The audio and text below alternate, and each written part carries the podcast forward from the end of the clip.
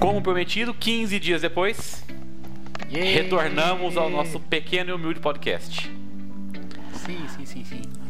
Hoje temos a presença do senhor Choco. De volta. De volta, depois de um bom tempo aí. Ah, um Alguns tempinho- probleminhas ah, aqui, probleminhas ali, alguns esquecimentos também. O pod ficou longe muito tempo, né? Então tá valendo. É, então, né? Senhor Choco, que para quem não sabe, ele trilha o caminho que muitos de nós sonham. O senhor Choco, ele nesse momento, ele está fazendo pós-graduação, ele já é formado em computação, ele está fazendo pós-graduação e, consequentemente, procurando trabalho, querendo trabalhar com games. Sim, Veja só isso. Pois é. Oportunidade já apareceu, mercado- então vamos ver como é que vai ser aí, né? Vamos ver. Possivelmente a resposta eu recebo já semana que vem. Resposta estamos da aí- entrevista para serviço. Exato. Mas estamos aproveitando também esse crescimento do Brasil em games, né? Tá, tá aparecendo bastante desenvolvimento nesses últimos dois anos. É, então, e se você observar bem o mercado de games, assim, não só no Brasil, mas a- acho que no Brasil é o que você observa bem mais agora. Mas apesar de todos os outros setores tá tendo declínio, queda, corte de pessoal e tudo mais, o único, a única indústria que tá crescendo é a de games. Talvez seja por aquele fato, sei lá, o pessoal, a pessoa foi mandada embora, então tem mais tempo em casa, então acaba consumindo mais esse tipo de Opa. produto, né? Não sei, tô dando, tô dando essa ideia, mas possivelmente deve ser alguma Tudo, coisa tudo, aí. tudo bem que estamos num- numa certa crise aí, que estão com o maior número de desempregados. E a nossa amiga Natel tá falando que tem muita gente jogando, então estão querendo limitar a banda por causa disso também, né? Então aí vamos amarrar tudo numa coisa assim, amarrar um pacote e jogar na cabeça do, das pessoas. E só gostaria de relembrar que a medida de dados consumida por jogo já foi feita. Já foi mostrado realmente que você não gasta praticamente nada jogando. Você tem uma ideia? gente, se, não- se eu não me engano, uma partida, por exemplo, de LOL que dura 30, 40 minutos, você consome 15 mega. Tá, mas e, e jogo de verdade, quanto é que ocupa? Não. Olha, GTA, pelo que eu percebi, acho que não era nem 10 mega uma partida. Menos Sim. ainda aí, ó. Na GTA verdade, Online. MOBAs consomem bastante. O Choco já pegou um exemplo de um jogo que consome bastante banda. E não consome quase nada. Normalmente MMOs são os que mais consomem. Então pode colocar qualquer Não. MMO. Pode colocar MOBA, pode colocar é, MMORPG, pode colocar qualquer Olha, um. se a Anatel taxar mais quem joga MOBA e MMO, eu vou bater palma aqui. Ah, meu Deus. e, Caio, foi uma declaração tão infeliz dele, porque. Sabe, eu eu não sei o que ele tava pensando. É que a ideia é você fazer o seguinte: ah, não temos quem culpar, vamos culpar qualquer um ali que é uma minoriazinha assim no cantinho, que é tipo 1% do pessoal. E aí, beleza, tá tudo ok e tal, não sei o que. Mas Ah, as o, pessoas o têm que saber- adorou isso. Não É, só pra o- ele, mas eu digo pra todo mundo. As pessoas têm que saber medir as palavras. Essa aqui é a Mas essas questão. palavras passo. Mas o Karina Natel lá, o presidente, é que ele ficou com saudade do pica-pau, né? De fazer a barba dele, por isso ele inventou essa. Nossa Pois senhora! é, pois é. Vi- vindo de um meme direto das maravilhosas redes sociais brasileiras. Sim. Lógico. Choco, eu queria que você contasse um pouco da sua experiência enquanto pessoa que está efetivamente não só estudando isso muito sério, né? Mas tentando uma vaga de serviço regular nesse meio. Então, bom, pra quem não sabe, obviamente eu já tenho, eu já trabalho mais ou menos, na verdade. Eu sou meio freelancer, então alguns projetinhos ali meio que gratuitos eu tô fazendo de teste, mas na parte de teste, que já é um outro nicho também que é o é, já é, digamos assim, o pessoal já tinha um certo preconceito ou um olho torto na parte de quem faz jogos. Pra quem testa, principalmente jogos, ainda é um olho torto maior ainda. Apesar de que o só diga. pensa, nossa, você vai passar o dia inteiro jogando. Não, gente, não é bem assim que funciona não, tá? Porque, como vocês mesmos sabem, trabalho é trabalho, independente de onde seja. Seja com jogos, é um trabalho. Mas voltando para pós-graduação, é, na pós-graduação, pelo menos a que eu tô fazendo, ela vai abranger de tudo. Então ela vai é, abranger desde a, da, do trabalho do game design, que é a parte onde fica. É como se fosse a documentação de requisitos do jogo. Para quem é da parte de TI, sabe do que se trata. Mas é como se fosse um documento que só tem as regras do jogo lá dentro. Aí vai ter programação, vai ter modelagem, vai ter é, é, criação de trilha sonora, vai ter tudo, basicamente. Inclusive até empreendedorismo voltado para jogos. É importantíssimo, pô. E lógico, no final da pós-graduação você é obrigado a entregar um projeto que é um jogo pronto, feito, completo. Com. Que vai fazer tanto sucesso como Shovel Knight. Espero. Espero, vamos ver, né? Eu um dia eu tenho que conseguir trazer a, uma amiga minha aqui no pod, a Natália, que ela dá aula de física na faculdade da Nintendo. Olha só. Lá nos Estados Unidos, em, Seattle, Seattle. Uma hora eu tenho que conseguir, vou ver se eu consigo uma hora ela participar aqui do pod para ela dar uma explicação sobre isso aí, que é uns assuntos muito malucos. Já troquei umas ideias com ela, pelo amor de Deus. É, deve ser mesmo, porque a física do Mario deve ser uma coisa muito realista, muito difícil de. Não, desculpa, é piadinha idiota. Uma dica que eu dou pro pessoal que quiser entrar no mercado de jogos, qualquer, qualquer área que queira trabalhar com jogos e tudo mais, primeiro de tudo, obviamente, que é aquela coisa meio nicho. Pensa se é isso mesmo que você quer, porque como eu falei, trabalho é trabalho, passatempo é passatempo. Não que necessariamente você não possa ter os dois, mas Ah, sim. sim. olha primeiro, vê se é isso mesmo que você quer, dá uma, dá uma pesquisada sobre os campos que você pode ter, porque são muitos. Mesmo que seja no estúdio indie, ainda é um pouquinho separado também.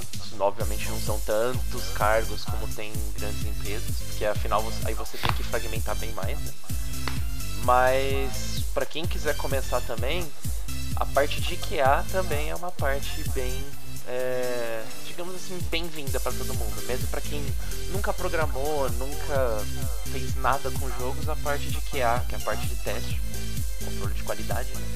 É uma parte, é, é uma área que muita gente acaba entrando na parte de jogos aí. Eu possivelmente penso em ficar na parte de QA, mas vamos ver, né? Quem sabe daqui um ano, que é quando eu vou quase terminar a pós-graduação, talvez eu não vá pra outra. Normal, aí vai, vai da evolução, né? Porque normalmente o pessoal, uma parte de programador começa normalmente fazendo teste, fazendo esse tipo de serviço para você depois passar para um desenvolvimento, para você entender, porque quando você vai do teste é para você entender como funciona. Sim. Se tá tudo certo, tá tudo certinho ali. Aí a parte da programação vem depois, né? Para muitas pessoas que começam nessa área. Sendo que na, na ordem de produção primeiro se faz, depois se testa, né? Uhum, é, pois é. E outra coisa também, só relembrando. Muita gente acha que para você entrar na área de TI, modo geral, você precisa saber matemática. Eu diria que não, você precisa saber lógica. Se você quiser ser programador, pelo menos você tem que saber lógica, não necessariamente você tem que saber matemática. Mas Olha, obviamente as duas estão linkadas uma na outra, ó, mas possivelmente em programação eles vão exigir mais lógica do que matemática. Porque o próprio programa vai fazer isso pra você na maioria das vezes. Agora, se você for trabalhar com jogos, pode ter certeza que muita parte de física e de matemática você vai precisar rever. Então, mesmo que você não lembre e tudo mais, não tem problema. Você vai relembrar a hora que você precisar. Se precisar fazer uma física de bola voando, fazer um uma física de pulo, de gravidade, essas coisas aí tudo bem. Aí você vai saber na hora que você precisar. E aí você vai correr atrás na hora que você precisar, obviamente, porque todo mundo faz isso independente de qualquer área que você tiver. Aí você vai xingar aquela professora de física do seu, do seu colegial e falar, puta que eu pariu, por que eu não prestei atenção? Então Pois você não vai é, xingar ela, Você vai, você vai se xingar. né? Não, você que xingar tá apanhando em velocidade média, que está no primeiro colegial e quer jogar e quer trabalhar com games, né? Lembre-se disso. Você vai precisar disso, eu te garanto. Aceleração gravitacional, você vai precisar. Caramba, Movimento tô, tô me sentindo bem Affleck agora. Mas química pode esquecer. Química pode esquecer. Só se você for trabalhar na indústria farmacêutica. Pra jogos, só se você quiser fazer um jogo muito realístico a- a nível químico. Tipo, você fazer um jogo relacionado à química. Aí beleza. Aí você vai ter que saber. Breaking Bad, The Game. Tipo isso. Agora, se você não, não for criar um jogo nesse estilo, então até aí química você não vai precisar. Senhor Choco, não só da parte técnica vive um jogo. Ah, no seu processo, nas suas aulas de pós-graduação, vocês também estudam outras questões? Sim, a gente acaba. Obviamente, a gente acaba é, estudando algumas outras questões. Tanto que, por exemplo, é, se não me engano, acho que no semestre que vem eu já vou ter uma aula voltada para história de games mesmo. Que não tem necessariamente nada a ver com você trabalhar com jogos, mas é mais para você ter uma ideia de como foi o andamento, como foi o desenvolvimento, até talvez para você conseguir pegar alguma coisa, algum conceito lá de trás para trazer para você. Mas também a questão do game design, por exemplo, é, na aula de game design que a gente está tendo agora nesse semestre, ele não necessariamente fala ah, de videogames, ele fala de um jogo como um todo. Então pode ser jogo tá, de tabuleiro, pode ser qualquer tipo de jogo. Qualquer, qualquer tipo de sistema que você cria as regras específicas fora da realidade, é, elas, elas são um jogo. Então, por exemplo, você pegar com o seu amigo e apostar alguma coisa que vocês dois vão, sei lá, se desafiar numa luta de boxe e eles vão para um ringue específico. Isso é um jogo, porque você está criando as regras, você está criando ambiente e tudo mais. Tanto Bafinho. que também na aula de game design, a última aula de game design, o que, que eu tive que fazer? Eu Lutar tive boxe que com pintar, eu tive que recortar, porque eu tive que fazer um jogo de tabuleiro. Tive que desenhar carta. Eu lembro, eu, eu lembro de você mandando as fotos de game design em papelão lá. Pois é. Acontece. O senhor ao longo dessas aulas já teve algumas matérias é, mais no, que cerne a questões mais lúdicas. Tipo, Ah, vai, eu, eu vou puxar um pouco para o assunto do pod em específico, narrativa. na parte de game design a gente chegou a falar da questão de narrativa, inclusive a diferença da narrativa, porque se você é, a importância, eles, o professor também chegou a explicar na aula de game design a, a importância da narrativa hoje em dia para os jogos, que é basicamente a questão da narrativa ser feita como um todo, né? Não só na parte de jogos. O importante da narrativa é que você consegue trazer algumas questões muito complexas da vida real que você não consegue entender de uma maneira muito mais simples. Se eu contar uma historinha explicando como funciona a aceleração do centrípeta, é muito mais fácil eu criar essa historinha falando do Zezinho e tudo mais do que eu ficar explicando passo a passo como é a aceleração centrípeta, o que é. Então, ele E também todo mundo sabe que a aceleração centrípeta é uma aceleração com 100 pés. E a, a treta não esquece. Foi horrível. foi, foi horrível mesmo. foi péssimo. Então, senhor Tira Choco, do o senhor poste. será... É, nossa. Tira do poste não, tira do pod, desculpa. Ah, você acha que ele vai que ele vai que ele vai editar isso nem fudendo. Sei lá, né? Vai saber. Nem que ele deixe no fim depois. Ah, o senhor será de suma importância hoje, senhor Choco. Ah, começando algum, o nosso planejamento de trazer alguns assuntos diferentes do mundo dos games e nerds, é, né? Geeks e afins ah, para o podcast. Este episódio tratará de um assunto que é muito interessante porque ele não é focado só em games, mas ele nos ajuda a compreender uma série de questões ao longo de uma jogatina. Sem dúvida. nós trataremos nesse, progra- nesse episódio de dissonância ludonarrativa. Este belo, bonito, velho. este belo e pomposo nome. Muito. Possivelmente a pessoa de casa já deve estar perguntando que porra é essa, né? Mas é exatamente, eu quero que ele pergunte, porque nós explicaremos que porra é essa. Exatamente. Comecemos com essa bagaça. Eu sou o Edu Farnese. Eu sou o Choco. Eu sou o Musashi. E eu sou o Imperfect. Vamos lá. Voash.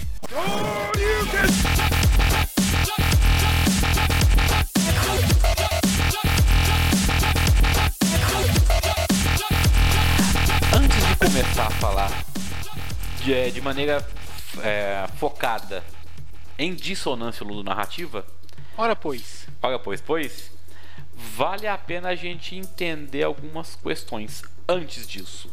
Entender um pouco, um pouco de teoria narrativa. Não só em games, mas em outras mídias, porque uma coisa puxa a outra e a composição e compreensão de tudo vai nos explicar de maneira prática não só o que é dissonância ludonarrativa, como a gente né, vai adquirir um pouco de cultura. Ah? Opa, sempre é bom, né? Claro, né? Sim, sim. Ah, Cultura não é só televisão. Não, não é mesmo, meu irmão, pelo amor de Deus. ah, o, a pauta desse programa ela foi montada baseada no livro do senhor Eric Zimmerman, se é que minha pronúncia está certa. Ah, o livro Rules of Play, um livro que ganhou uma tradução brasileira, só que ele ganhou uma tradução brasileira fragmentada, porque o livro ele é basicamente um Mob Dick, ele é enorme. Ele é muito grande. Meu, meu professor mesmo ele falou: olha, se vocês quiserem, dê uma olhada. Acho que no primeiro, no volume, ou no segundo e tudo mais. Aí eu fui lá procurar no Google Play, pra quem quiser, tem. Eu vou deixar o link aqui, vou até pegar aqui pra vocês. E deixar e deixar aí no, no podcast junto com os links que vai ter durante o podcast. Poxa, que legal, Suave. mano. Não Bacana. sabia que tinha no Google Play, super prático. Eu me matei pra conseguir o volume que eu queria, né? eu tenho um volume dos quatro, tá ligado? É muito caro. Vai, não é muito caro, mas os quatro ficam caros, entendeu? Normal. A tradução brasileira é boa e ela foi fragmentada em quatro volumes. Basicamente, cada volume trata de um grupo de assuntos em específico. Então dá para você orientar bem os seus estudos gastando menos, porque o livro, as quatro edições podem ficar caras, né? pelo menos a, o livro em si, né? o físico. E o livro americano só tem um volume, só tem um volume inteiriço e ele é meio carinho para importar. Realmente vai ficar bem caro. Eu já vi em alguns sites atualmente, ele deve estar custando na faixa de 400 reais. Ah, este livro, no seu, nesses livros, aliás, no seu volume 3, eu acho que ao longo dos podcasts todo mundo sabe que eu já tenho a língua presa, né? Fica difícil não saber. Então, Normal. no volume 2 mais 1, ele trata de questões mais lúdicas no que envolve o assunto games. E nesse livro ele traz um tratado interessantíssimo sobre narrativa. E ele faz exatamente a- abordagem que eu citei no começo. Ele trata de- de maneira bem legal de narrativa em livros, em filmes, seriados, HQs e afins e nos games, trazendo aí uma, não digo uma evolução, mas ah, um gancho em que cada tipo de narrativa tem com a, pró- com a próxima, né, aliás, com a antecessora, para compor o que ele chama, o que ele trata ah, de narrativa nos games. Dito isso, algum de vocês aí já leu alguma coisa a respeito? Eu li, mas foi matéria de reportagem, internet, essas coisas. Não cheguei a pegar esse livro ainda pra ler, mas agora que se entre no Google Play, vou baixar aqui pra ler no Kindle. Musashi, enquanto ser humano que sugeriu o assunto da pauta, Olha, dentro de minha vasta experiência de uma leitura de 10 minutos antes do podcast, eu posso dizer que eu pelo menos li sobre o assunto. Embora eu já tenha ouvido. o assunto, velho. Eu, eu tenho ouvido bastante. Ele é o rei de fazer isso, ele indica as podcast. coisas e não faz. ele é o rei, velho. Impressionante. Eu já ouvi podcast sobre o assunto com jornalistas de videogames, enfim. O Choco eu não preciso nem perguntar porque o Caboclo ele já é o informado nesses paranauês. É, nem tanto, nem tanto, mas sim, alguma coisinha eu cap- captei ali nas aulas. Captei vossa mensagem, ó, sabe o. É, ó, amado mestre. Mas eu ainda acho que falta muita coisa ali que eu acabei esquecendo também, então. De qualquer maneira é sempre bom dar uma revisada. É, assim, nós não vamos entrar tão a fundo assim, porque ninguém aqui é doutor nesse tipo de assunto, né? Mas vamos dar a, a melhor pincelada no assunto que for possível. Não vamos entrar tão fundo, não. Vamos falar sobre Bioshock no decorrer do programa. Mas é básico. É, eu, eu entendi a piada, Musashi. Ok, Ok. ok. ok. Imperfect é o, nosso, é o nosso autista do programa. Ah. né? Imperfect sendo zoado desde o último programa. A linha permanece. Eu me vingarei. Vá, com certeza. Ok, uh, vamos. Eu vou, a gente vai tentar traçar aqui a mesma, a mesma linha de raciocínio que o livro traça, certo? A narrativa nos games ela é basicamente composta por três eixos narrativos. Para você entender esses três eixos narrativos, você tem de pegar narrativas de outras outras mídias para poder fazer a composição, certo? O que ele trataria como primeiro eixo seria, se eu não me engano, é o eixo ordem das ideias, que é basicamente a narrativa de um livro. Quer dizer, a, a, as ideias elas estão colocadas na ordem fixa e una que o autor quer e é a única maneira que você tem de acompanhar a história e seguir a narrativa daquela história, certo? É, você não tem como sair daquele daquele daquela pré-programação que o livro te traz. Ou seja, é basicamente a história crua e já pronta, entregue para a pessoa. Isso, é, mesmo há, há quem diga que o livro te traz alguma experiência sensorial, porque enquanto você está lendo o livro, você imagina as cenas e tal. Imaginei. É, Imaginex, um mundo de aventuras. Então, mas isso não chega, não, é, chega a ser exatamente uma experiência sensorial. Não? Ah, eu acho não, que sim, porque existe inclusive porque... uma diferença de uma pessoa para outra que lê o livro de como exatamente ela, especialmente dependendo do nível de narração do, do autor, as pessoas a imaginam de maneira né? diferente. Aí fica a é. questão da interação que a gente tinha comentado já antes de começar o podcast. Que eu acho um que jogo onde... e uma outra mídia não necessariamente é separada ou diferenciada por ter interação. Porque querendo ou não, um livro tem interação, um filme tem interação. Eu Se acho que, por exemplo, os pontos de vista de cada um, a maioria a maioria acaba tendo um ponto diferente do outro, que mostra que realmente uma teve uma interação completamente diferente com a outra usando a mesma mídia. Ah, não, sei se eu, se, eu, se eu chamaria o ato de criativamente compor aquele universo de maneira bem particular na minha mente de experiência sensorial. Porque a experiência sensorial ela basicamente te entrega todo o universo. É como se fosse um, um HQ ou hum, um filme. A Ele HQ e o filme é onde tu existe menos ainda. A interatividade mínima, nula. Tá tudo não, mas ali. eu não tô falando de interatividade, eu tô falando de experiência sensorial. sensorial. Tudo bem, eu leio um livro, você lê o mesmo livro e de repente a composição do universo em que a história está acontecendo sua foi um pouco diferente da minha. Mas você, você considera isso experiência sensorial? Porque você vai assistir um filme, é impossível que eu tenha a construção de um universo que aquele filme está me passando diferente da sua. Ele está me entregando isso. Porque eu estou vendo, eu estou ouvindo, eu estou recebendo diretamente essas informações sensoriais. No livro, não. É porque, querendo ou não, experiência sensorial não é aquela.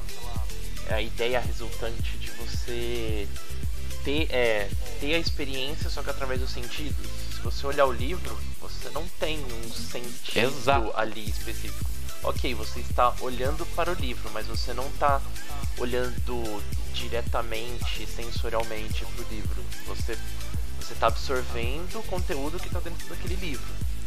Imaginando, Mas, né? Imaginando. Sim. Você usa a sua criatividade para compor aquilo que o livro está te contando. Eu acredito então Exato. que a experiência sensorial seria, por exemplo, a parte da música, a parte dos filmes. HQ, como eles falaram, pode ser considerado também sensorial por conta de já ter as figuras prontas. Um exemplo desse tipo de narração que eu posso colocar que, é um, que eu li o livro e vi o filme é, por exemplo, Guia do Mochileiro das Galáxias. Uhum. O livro de dar uma interação, você entra naquele universo lá do, do uhum. livro, que é uma coisa. No filme, ele deram uma outra interpretação. A, Sim, série, mas... a, a série. Então, a sensação que você tem ao ler o livro é uma, e ao ver o filme, ao você interagir, você vê o personagem, você vê toda a composição, é outra. Sim, mas e é exatamente por isso que normalmente uh, o filme que é baseado no livro ele isola, ele desagrada muita gente que lê o livro, porque a, a composição que a pessoa teve ao ler o livro, é ela foi muito diferente daquela que a equipe de produção do filme deu.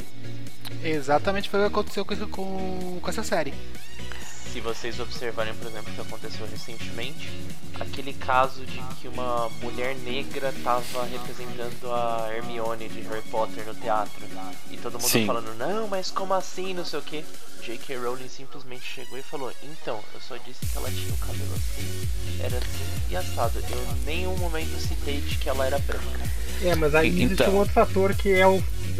As pessoas associam ao filme já e a atriz que fez a Hermione, né? Exato. Eu vou muito mais longe que os dois. Vocês leram o primeiro livro? Sim, sim, ele todo. Então vocês vão concordar comigo que ela escrevia muito mal nos primeiros livros. Eu não. Assim, isso é totalmente offside, assim, tá ligado? Mas eu não acho que um livro deva dar esse tipo de interpretação, porque ela tinha que ter caracterizado o personagem direito, ela não fez. Tudo bem, ela tá usando esse argumento agora para defender a, a questão é. da atriz negra. E é super válido mesmo. Sim. O livro não te conta que ela não é negra, ou branca, ou parda. Mas eu acho isso um problema da narrativa dela. Ela devia ter te contado isso. Mas aí vai também como ela queria expor o livro, né? Na ela verdade, queria... ela esqueceu desse é... personagem de dar a... tá ligado? De dar a definição dele, porque só esse personagem, os outros todos são bem definidos. É Sim, branco, ela, é negro, é ruivo, é asiático. Ah, tá. Eu, eu, eu, eu, especificamente eu não, não li o livro, uma. então. Eu não li o livro, então.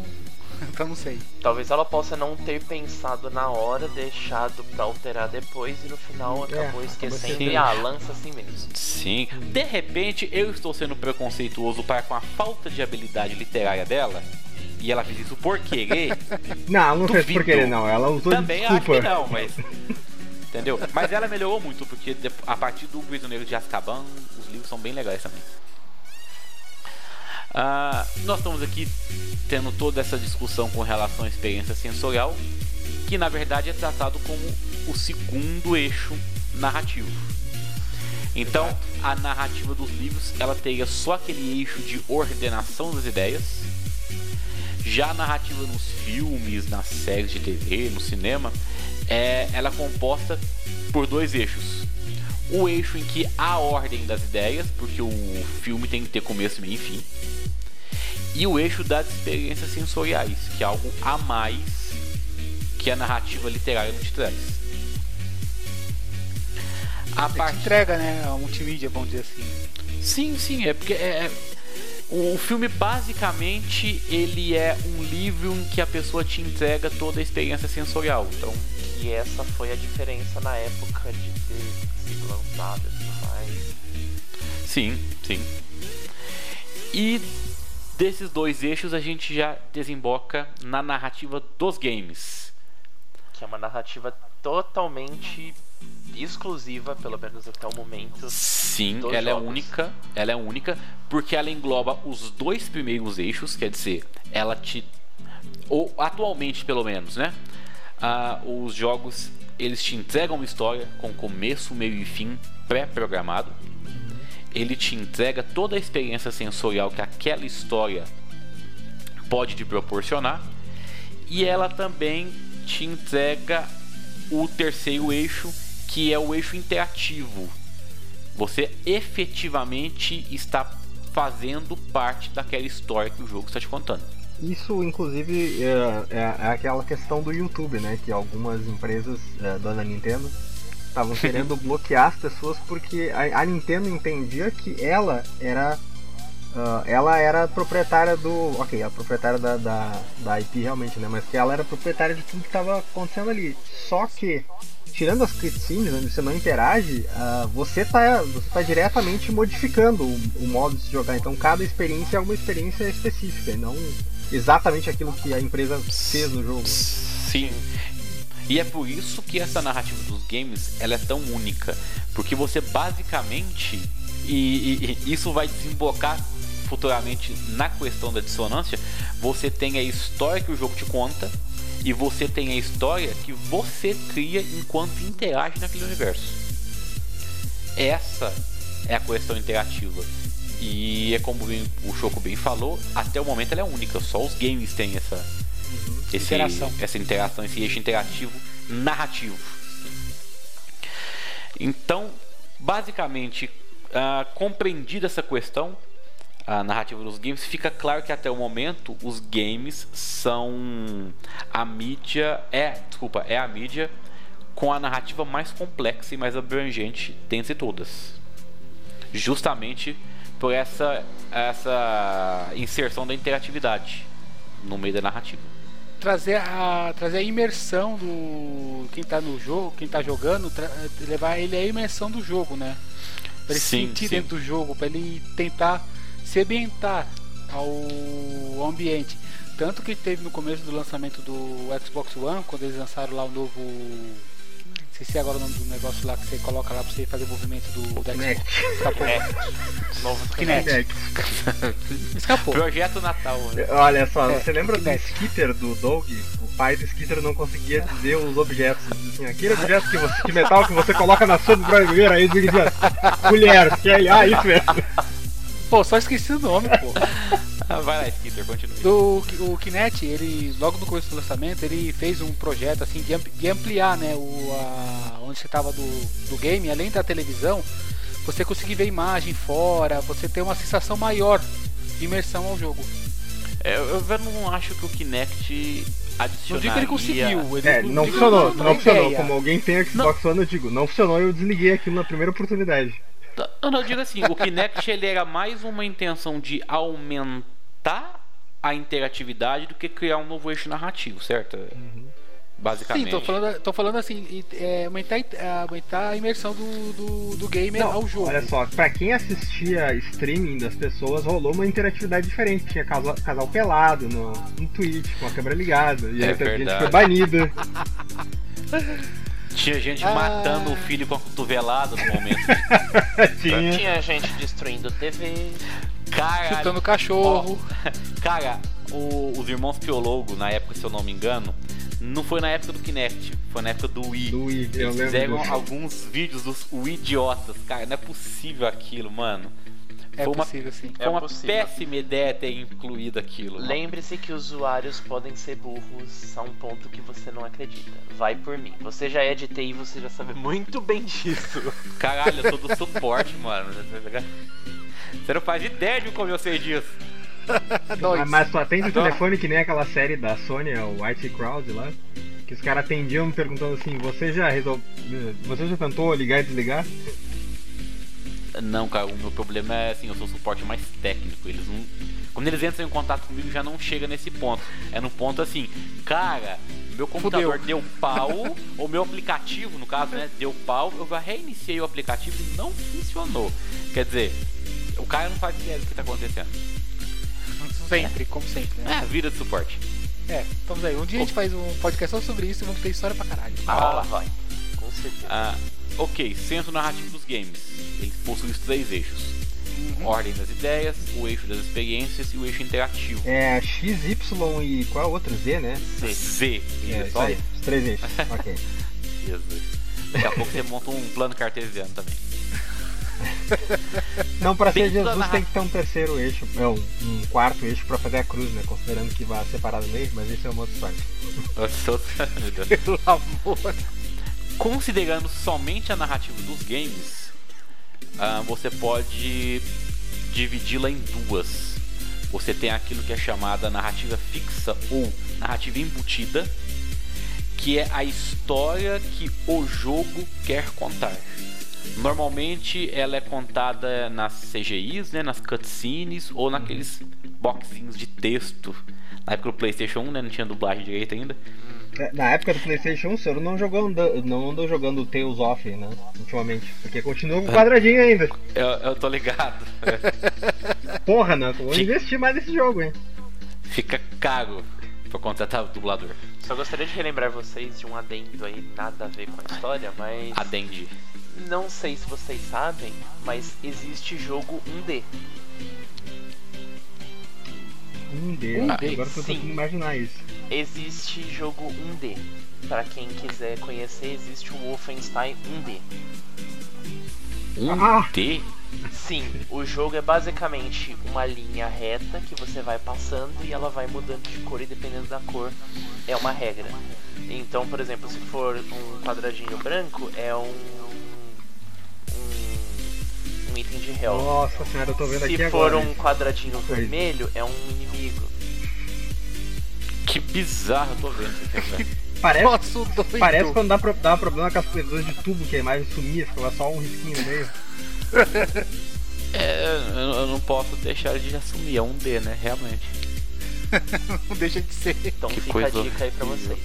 O pessoal Fica a achava que não era possível? É possível. É possível, é uma bosta. Ok, narrativa embutida, cutscenes da história que o jogo quer contar. E nós temos a narrativa emergente, ou ludonarrativa, que é a história que você cria, que você conta, que você vivencia dentro daquele universo que o jogo te proporcionou. Aí caiu nas escolhas, né? É, é, toda e qualquer escolha. Não é pode- aquela questão. Não é aquela escolha sim e não ou que o jogo te dá. Não, Sim, são sim. suas suas escolhas ao longo de todo o jogo. Quando a é o gente simples jogava fato de você jogar. jogos em japonês sem saber, ou mesmo em inglês, né, quando era menor, sem saber o que acontecia, a gente criava uma experiência diferente também, né? Você pode fazer isso hoje em dia, você pode jogar God of War e pensar que, sei lá, o, o Kratos estava na parada, comprou um limão, não, comprou uma goiaba e roubaram a goiaba dele. E é por isso que ele quer se vingar dos deuses. Sim.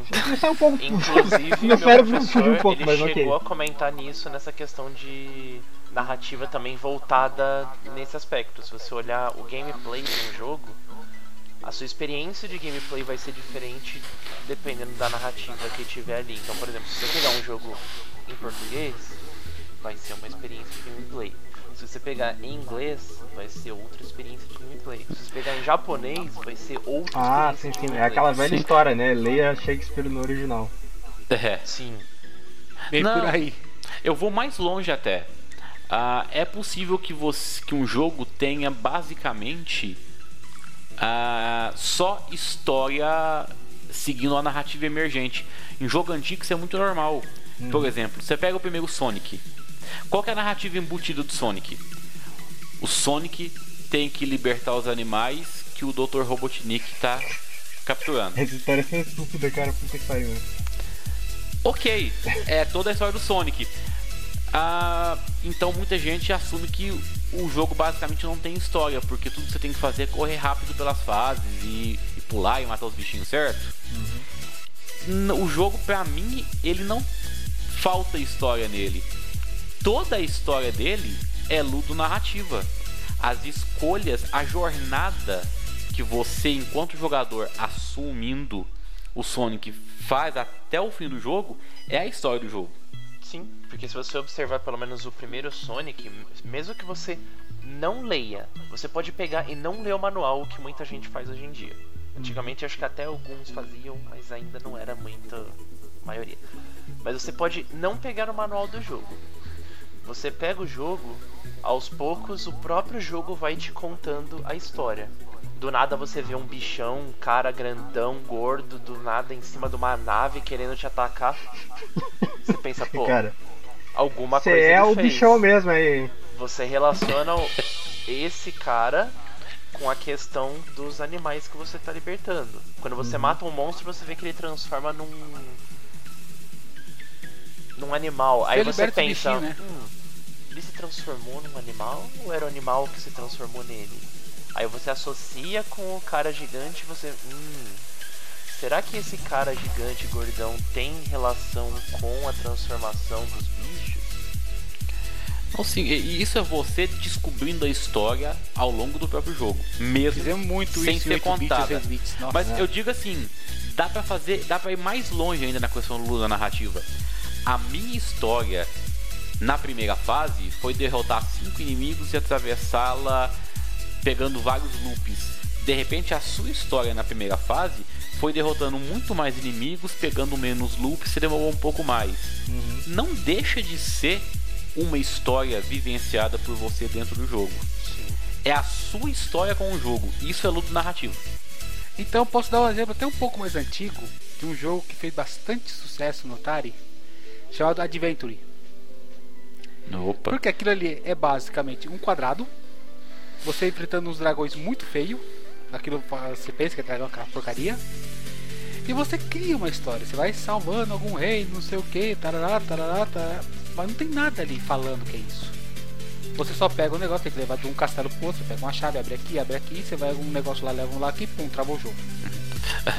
Lembrando que esse também foi o primeiro jogo que teve easter egg na história. Dragão, o dragão parece um cavalo marinho, acho que te enganaram, cara. É, exatamente. É o que eu falei, a imaginação você pensa que é, né? Mas quando você falou, parece mais um cavalo marinho do que qualquer outra coisa. Pixels da época. É, em jogo antigo é muito normal você ter uma história embutida muito simplória e o que importar mesmo ser a narrativa emergente, certo? Seria normal. Uhum. Entretanto, a partir ali do Super Nintendo, mas com muito mais força no PlayStation, os jogos eles tentavam não somente te trazer uma experiência de jogo, mas te trazer uma experiência um pouco mais cinematográfica ou até mesmo literária nesse começo, certo? Tentar te apresentar uma história embutida mais pomposa, mais imponente, para você ter experiências diferenciadas enquanto você está jogando. E a partir do momento em que o mundo dos videogames tentou fazer com que a narrativa embutida ela tomasse uma importância muito maior ao longo do gameplay, é que nós começamos a compreender melhor e ter efetivamente casos daquilo que é chamado de dissonância ludonarrativa. Basicamente, dissonância ludonarrativa é quando a narrativa embutida do jogo ela entra em conflito com a narrativa emergente do jogo. Shin Megami Tensei? Ah, mas aí, aí exemplos tem de monte, cara, tá ligado? Eu então, sei. É importante isso, a gente vai ver ao, ao longo do, do, do, da, do programa, não confundir dissonância ludonarrativa com algumas outras questões que não são dissonâncias, que são, sei lá, descrença de. Como é que fala, gente? Tá pensando em termo é inglês, né? É, é, sus, não, é suspensão de. de isso, de suspensão de descrença. É, você ter um pouco de suspensão de descrença ao longo do jogo nem sempre cria uma dissonância ludonarrativa. Mas Deus Ex Machina pode criar dissonâncias ludonarrativas terríveis. Terríveis e demoníacas. É. Vídeos, no, vídeos novelas da Globo que não conseguem resolver a situação sem envolver alguma coisa espiritual ou coisa do gênero. Ou sexo, né? ok. Malhação tá novela tá da Globo. muito na casa do Imp. Ok. Novela da Globo eu ligo sexo. Ligo sexo. Caralho. Caralho. É pornô esse negócio?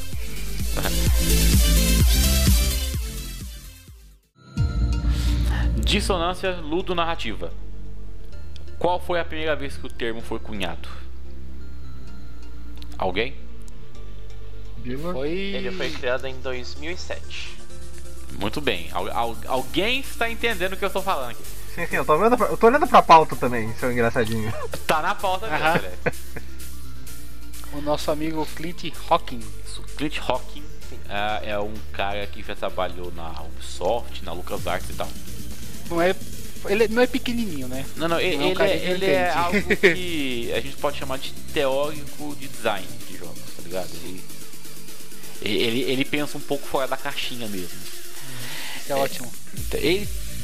Não sei se tem Só ainda, pra quem mas. Tem uma ideia, ele é um dos projetistas de Far Cry 2.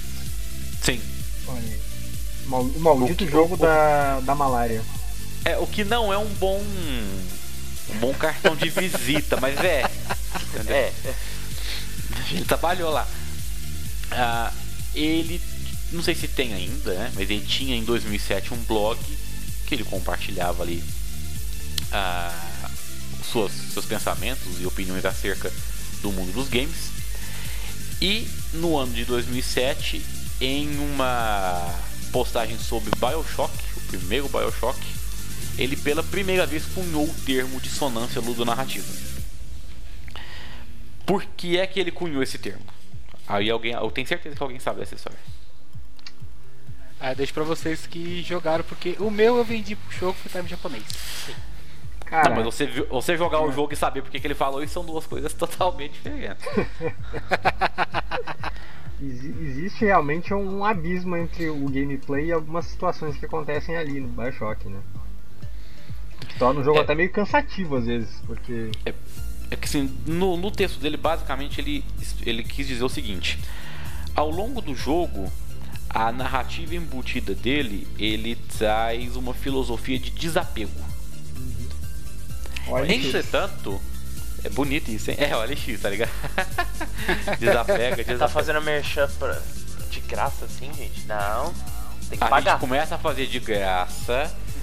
Aí a gente começa a ter mais de um ouvinte e as pessoas são afetadas por isso. Fúria! Fúria. E a partir daí a gente cobra pela propaganda. Uh, então, enquanto a narrativa embutida do Bioshock ele trata desse tema, né, um desapego mesmo, é, você, é, não é basicamente você viver para os outros, mas não se colocar sempre em primeira instância na vida. As atitudes que você, aliás, que você não, né, mas que é, o seu jogador, o seu personagem toma ao longo do jogo e que acaba que ele te obriga a você tomar também, certo? Elas contradizem essa questão de desapego. Elas são normalmente escolhas muito egoístas. Uhum. Então, o seu personagem principal, as atitudes e ações que você toma com ele, quase que de maneira obrigatória, eles entram em choque com aquilo que a narrativa embutida do jogo está contando. Porque meio que a narrativa te obriga a seguir o Atlas, que é o envolvido Sim. ali na história completamente, uhum. sendo que a própria história mesmo diz que o lugar é um local de desapego, que todo mundo pensa em si mesmo. E você é, tá correndo é, atrás de outra pessoa. Sim, é basicamente. Ele prega o livre-arbítrio total. Sim. E no jogo a última coisa que você pode realmente ter é livre-arbítrio. É, é livre-arbítrio. Então ele disse, o senhor Clint, que é um caso grave e né, gritante de dissonância ludonarrativa nos jogos. Há quem concorde, há quem não concorde. Querendo ou não, essa... ainda dentro do próprio Bioshock, você vê que quando você encontra as Little Sisters, você tem essa possibilidade, essa liberdade de ser de fazer o que você quiser, tem o livre-arbítrio. Que você tem a opção de você matá-las ou salvá-las. Sim, ou salvá-las. Mas como eu falei, a questão do Atlas que acaba pegando essa questão aí, porque Isso. você não termina o jogo se você não correr atrás dele. Exato, você é obrigado nesse momento a seguir o que a narrativa embutiva tá te enfiando goela abaixo. Sim. A acaba a filosofia do livre-arbítrio de maneira bem clara ali. Muita gente diz que isso não representa uma dissonância porque seguir o Atlas era a única maneira de você sair dali. E que seu personagem sabia disso naquele momento. Agora, então não haveria essa dissonância, certo? Quer dizer, uh, você pode até ter seu livre-arbítrio, mas você quer sobreviver. Então, para sobreviver, você tem de tomar X decisão. Você tem que abrir mão do seu livre-arbítrio. Isso, isso, você ah, de maneira livre estaria escolhendo seguir o Atlas. Você, em teoria, você tem o livre-arbítrio até mesmo de não seguir o seu livre-arbítrio. Mas ok. É um paradoxo isso daí. Né? É, isso, isso, vai dar uma dissonância cerebral na né, gente daqui a pouco. Dissonância de Schrödinger, né? eu, eu, eu, tô, eu, tô, relembrando o, meu ginásio já, tanta coisa. É livre-arbítrio e não livre-arbítrio ao mesmo tempo. É mais ou menos isso que é a dissonância ludonarrativa, pessoal. Pode fechar Entendeu? o podcast por aqui. É, tchau pessoal. o Imp tá lembrando quando ele jogava com a prostituta do lado dele na, no fliperama. No fliperama? Nossa, essa história não. A gente vai gravar um podcast Histórias do Fliperama. Cara, por favor. Nesse vale, tem várias. Você vai recontar. Mas, é, mais uma coisa, você estava falando dessa narrativa, eu lembrei realmente do Shin Megami Tensei Nocturne. Porque no jogo ele mostra toda hora que você tá num lugar que é um tipo um inferno, você quer escapar de lá. Só que você tem a escolha de não escapar, você dominar o inferno. Então isso sai um pouco do eixo do jogo. Então por isso que o jogo até tem mais de um final, esse tipo de coisa. Mas ele te dá, é, te entrega isso. Você pode se negar, ajudar ou negar a Deus, como coloca lá no, no, no jogo. Ou você pode simplesmente querer fugir de lá e voltar para o mundo normal. É, por que, que então, você acha que isso cria dissonância? Porque no jogo, a, de, deixa, deixa claro durante todo o jogo que o objetivo do cara é fugir. Ele não quer ficar ali, ele quer, ele quer fugir. Só que chega no. Você, a escolha do jogador, ele pode escolher. Que ele quer. Ou ele quer dominar o ou ele quer ir tá no inferno de vez, ou ele quer escapar. Ah, ah, tudo que acontece do, durante o jogo se monta para isso. A grande Eu questão, acredito que entra nesse tipo de narração. A grande questão aí fica por conta de uma pergunta. Que aí respondendo essa pergunta que você vai saber se é uma dissonância ou não. Esse objetivo pode ser alterado no fim do jogo? Por exemplo, chega a ser lá na metade do jogo, o próprio jogo já diz: Ah, então era para você fugir do inferno? Era, mas agora você pode escolher. Se ele te, se ele te dá algumas intenções assim do tipo, olha, você pode ficar agora. Antes você tinha que sair, agora você pode ficar. Se ele te dá essas intenções no meio do objetivo, aí já não é necessariamente uma dissonância ludonarrativa. Ele não, ele não dá, ele, ele dá a ideia, ele mostra a ideia que você pode. Aí fica da escolha do jogador. Ah, eu não acho que seja dissonância, vai. Eu também não. Ainda não acho tanto. Como, como eu falei, tô, assim, a ideia que me veio, outro jogo que me vem dessa ideia seria o Heavy Rain. Bom, Heavy Rain não tem. Nem fudendo toda decisão que você toma naquele fucking jogo muda totalmente a narrativa embutida dele. É você literalmente criar a história. Uh, criando a sua história. Você tem a. Você tem incoerências, né? Você tem. Oi? Ele tem o que ele tem incoerências no roteiro. Sim, ele tem algumas até. incoerências é. no roteiro. Mas até aí não há nada que cria aquela quebra de assim cara, o que eu tô fazendo aqui não tem absolutamente nada a ver com sim, sim. aquilo que o jogo tá me entregando, entendeu? Como, por exemplo, o seu Kratos fazer sexo no meio de um navio que tá sendo atacado por uma Hydra. Não, porque ele já havia derrotado a Hydra. Estão misturando ah, na minha cabeça. Mas as cenas de sexo são, são gratuitas okay. ali. Mas, mas só para o pessoal pode, não. Pode pegar... Só para o pessoal não ficar muito confuso ainda para entender, nossa, mas quando que é dissonância ludonarrativa? Quando que é? Como é que eu vou saber isso? É só você pegar o seguinte. A sua, a sua narrativa de grosso modo, aquela que já é contada pela história e você não tem como alterar, que é a narrativa embutida, que a gente chama, ela tá contando a história de uma certa maneira. Só que a narrativa de experiência, a de interatividade, tá te contando de outra maneira. Como isso? Vamos dizer, um, um outro exemplo que a gente pe pode pegar recentemente, que aconteceu. O novo reboot do Tomb Raider. Uhum. Que você ah, tem uma Lara Croft, que um ela dos é melhores exemplos atuais. Despreparada, ela não foi treinada para usar armas, ela não foi treinada para combate. Ela é simplesmente uma arqueóloga que do nada foi obrigada a ter esses instintos de sobrevivência. No começo do jogo, a sua interatividade pauta nisso. Só que durante o jogo você percebe que de depois você começa a virar como se fosse uma espécie de assassina ali. Porque você já e é consegue é matar todo mundo com tiro na cabeça. Você consegue fazer umas manobras totalmente assim. Meu, você nunca iria pensar nisso. Você que tá no instinto de sobrevivência, você não ia ter esse, esse esse cagaço todo. Sim, o problema do Tomb Raider é a velocidade com que o jogo te entrega. Exatamente. A, o, a, isso enquanto narrativa emergente, gameplay. A velocidade com que ele te entrega, que a Lara de repente ela vira uma assassina psicopata. Sabe, tipo assim, você pega o arco e flecha, você vê ela chorando para poder matar aquele cervo para comer E detalhe, e sem ela falando depois, você consegue dar três headshots de Porque a primeira vez que ela mata alguém, beleza, ela, ela segue a vida. Depois chocada. ela tá executando. Mas é, até não sei se vocês sabem, mas pelo menos ainda que seja um choque até para as pessoas, sim, sim, sim. alguém matando, por uma questão de sobrevivência, na, na vida real mesmo, se você for obrigado a matar alguém por instinto de sobrevivência, de defesa, você vai ficar horrorizada.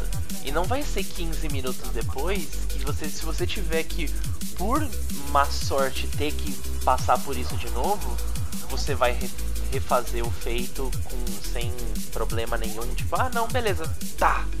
A não ser não. que você já tenha algum problema psicológico e quando matar alguém desencadeia aquela. Oh meu Deus, isso é muito bom, eu quero fazer novamente. Não, não, não. Olha. Você pode, você pode perder esse, essa, esse choque por estar tá fazendo isso, por estar tá matando pessoas. Sim, você pode.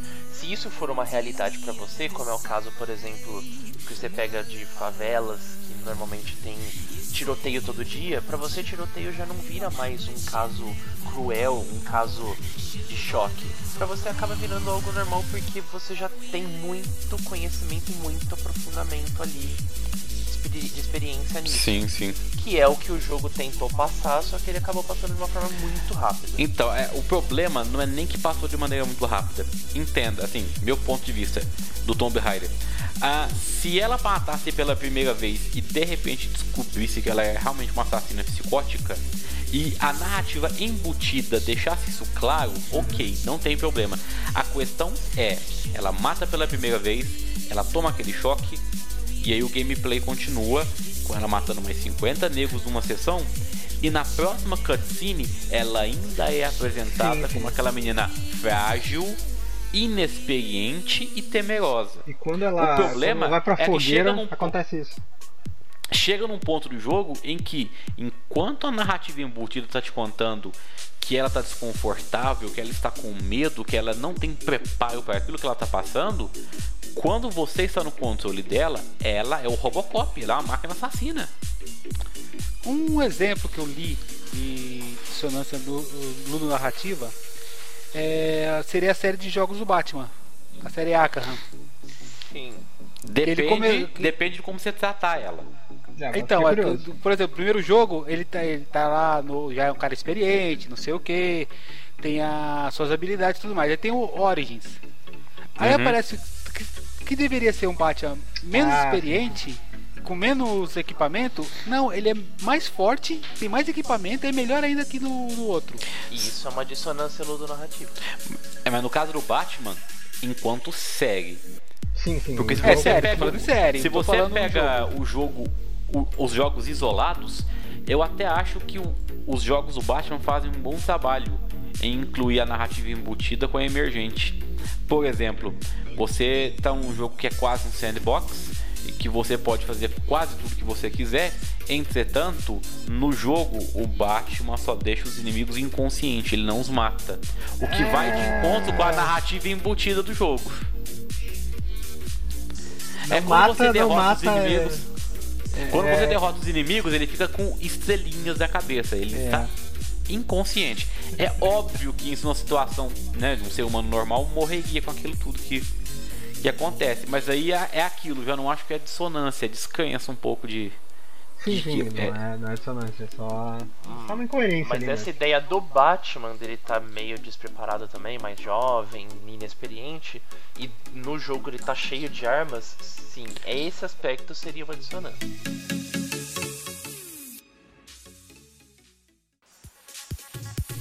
Mas sabe onde é que tem muito mais, um exemplo bem mais claro pra gente explicar? Ah. Final Fantasy VII. Cara, eu, tá, cara, tá escrito na minha tela agora. cara, Final Fantasy VII é o exemplo de Máximo. coerência ali com a morte da Aerith. Sim. Porque você basicamente tem um. Existe uma teoria, na verdade, de que o item, né? Que o, o Phoenix Down ele é, só pra, ele é só pra tirar de KO e não reviver o personagem. Mas teoricamente ele revive, né? Sim. E aí vem aquela máxima de que se, só vale a morte se o personagem morreu na CG ou na cutscene. Se ele morreu durante o jogo, não vale. Sim. Então, na verdade, é RPGs. Ah, normalmente os RPGs japoneses, eles têm muita dissonância, cara, muita. O caso da Phoenix Down é um caso drástico. Ah, e até assim, é uma quebra muito forte de uma narrativa com a outra, porque deixa claro o seguinte: olha, a narrativa que vale é, é a, a narrativa embutida. É a embutida. Alguma coisa só tem peso caso aconteça se for na embutida. A emergente. Ah, a emergente tá sossegada. Inclusive, eu, eu não joguei o jogo, né? Na época, vou jogar quando saiu o Bendito Remake lá. Mas eu conheço pessoas, de, de várias pessoas isso que passou com a cena e tá, beleza, vou usar a Phoenix Down aqui.